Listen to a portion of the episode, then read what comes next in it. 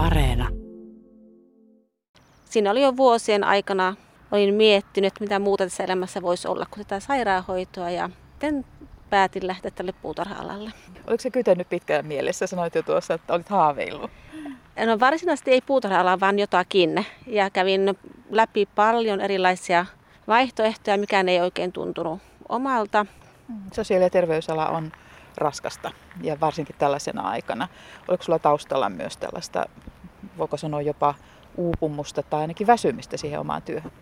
Ei varsinaisesti. Tykkäsin hirveästi olla sairaanhoitajana ja tykkäsin paljon sitä potilastyöstä, mutta ehkä enemmänkin semmoista turhautumista, kun se työaika ei varsinaisesti ollut enää sitä hoitamista, vaan enemmänkin tietokoneella ja kirjaamista ja tilastointia. Ja sitten tuli aika isoja organisaatiomuutoksia, mitkä sitten söi aika paljon voimia, että niille potilaille ei enää niin paljon jäänyt aikaa, niin se vähän niin kuin lisää sitä intoa tai ajatusta lähteä sitten kokeilemaan muuta.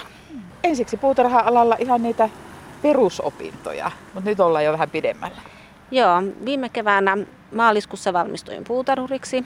Sitten tänä syksynä, tai oikeastaan jo keväällä etänä alkoi omavaraisuutta luonnosta ja kasvimalta. Ja nyt sitten syksyn aikana aloitan myöskin pihasuunnittelijan koulutusta. Niin, Savon ammattiopistossa puutarha-ala on ollut ihan nousussa tässä viime vuosina. Tutkintoa vastaava Sirpa Valtonen. Onko tämä syksy tuonut erityistä muutosta? Meillä on pari vuotta ollut tuommoista näköpiirissä, tuommoista, että puutarha-ala on varsinkin aikuisille opiskelijoille suosittu.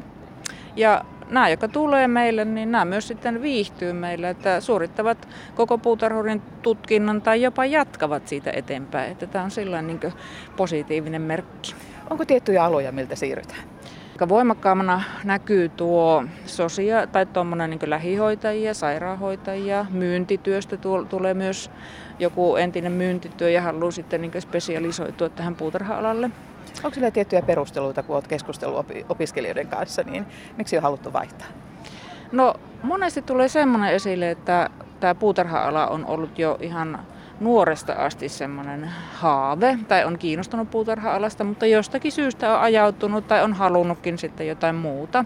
Mutta nyt sitten jossain elämänvaiheessa nämähän voi olla meillä aikuisopiskelijat ihan 18 65 ikään saakka, niin tuota, jossain vaiheessa tulee semmoinen, että hei nyt tai ei koskaan, nyt mä toteutan sen oman, oman semmoinen haaveammatin. Sosiaali- ja terveysala on aika paineistuksessa tällä hetkellä ja myös tuo myyntityö, minkä mer- mm. mainitsit tuossa ja, ja tietysti myös ravintola-ala. Ja, ja ehkä taustalla voi olla myös sitten oman työn paineet ja halutaan vaihtaa. No tämäkin on ihan selkeästi, se tulee ilmi, että halutaan semmoista breikkiä siitä omasta työstä. Otetaan rohkeasti opintovapaata.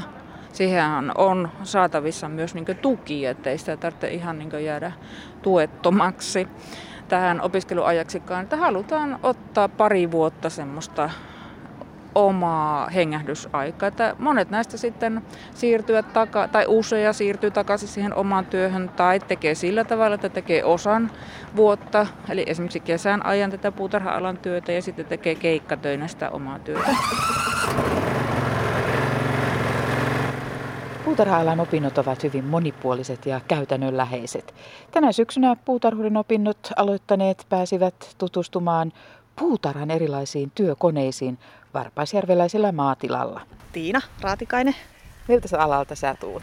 Kosmetiikkapuolelta, että on tehnyt melkein 15 vuotta tein kosmetiikkapuolen hommia ja nyt sitten tuli alanvaihto. Sitten. Yliniity Riikka, on työfysioterapeuttina parikymmentä vuotta työskennellyt ja nyt otin opintovapaat. Sutisen Sanna, pitkän linjan myynti- ja markkinointi-ihminen. Ja nyt ollaan ihan erilaisten asioiden äärellä. Ja sitten vielä. Jouni Tyrisevä ja postissa ollut 30 vuotta ja mm, mitä muuta, en tiedä. no nyt on ihan selkeä alanvaihto sitten. No en tiedä kuin selkeä, mutta katsotaan nyt. Kyllästyin siihen henkilöstöpolitiikkaan ja huonoon johtamiseen, niin päätin vielä lähteä, kun oli mahdollisuus. No, mitkä muut vaikuttimet on olleet taustalla? Miltä puutarha-ala ja miksi puutarhalalle nyt halusit?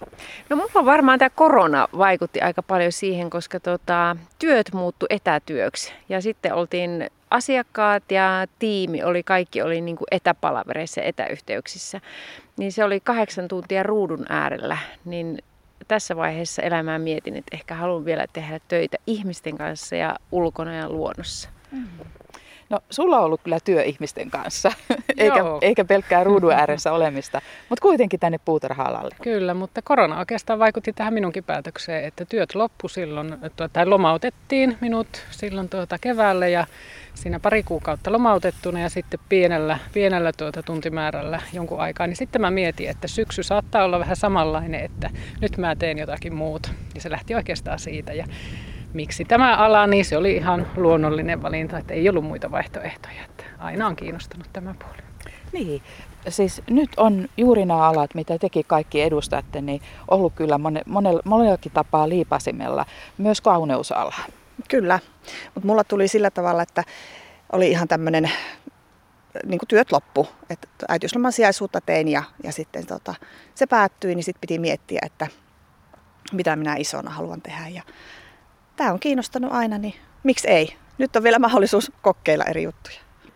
Riikka Yliniitty, sä oot nyt päältä aiheuttavan ruohonleikkurin ohjaamissa. Kyllä. Eka kertaa tänään.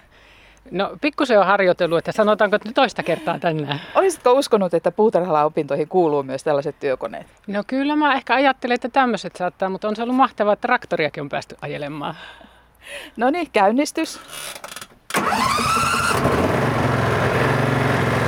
Mitä sä kuvittelisit parin vuoden kuluttua minkälainen sun työ rupeamaan ehkä silloin on? Palatko takaisin fysioterapeutiksi? Sitä mun ei oikeastaan nyt tarvitse edes vielä tietääkään. Mä nyt oikeastaan nautin tästä mahdollisuudesta, mikä mulla nyt on. Eli opintovapaata sain sen kaksi vuotta, kerkeen tämän koulutuksen tekemään. Ja mietin vasta sitten, että minkälainen maailma on ja mitkä on sitten ne minun tulevaisuuden näkymät siinä vaiheessa.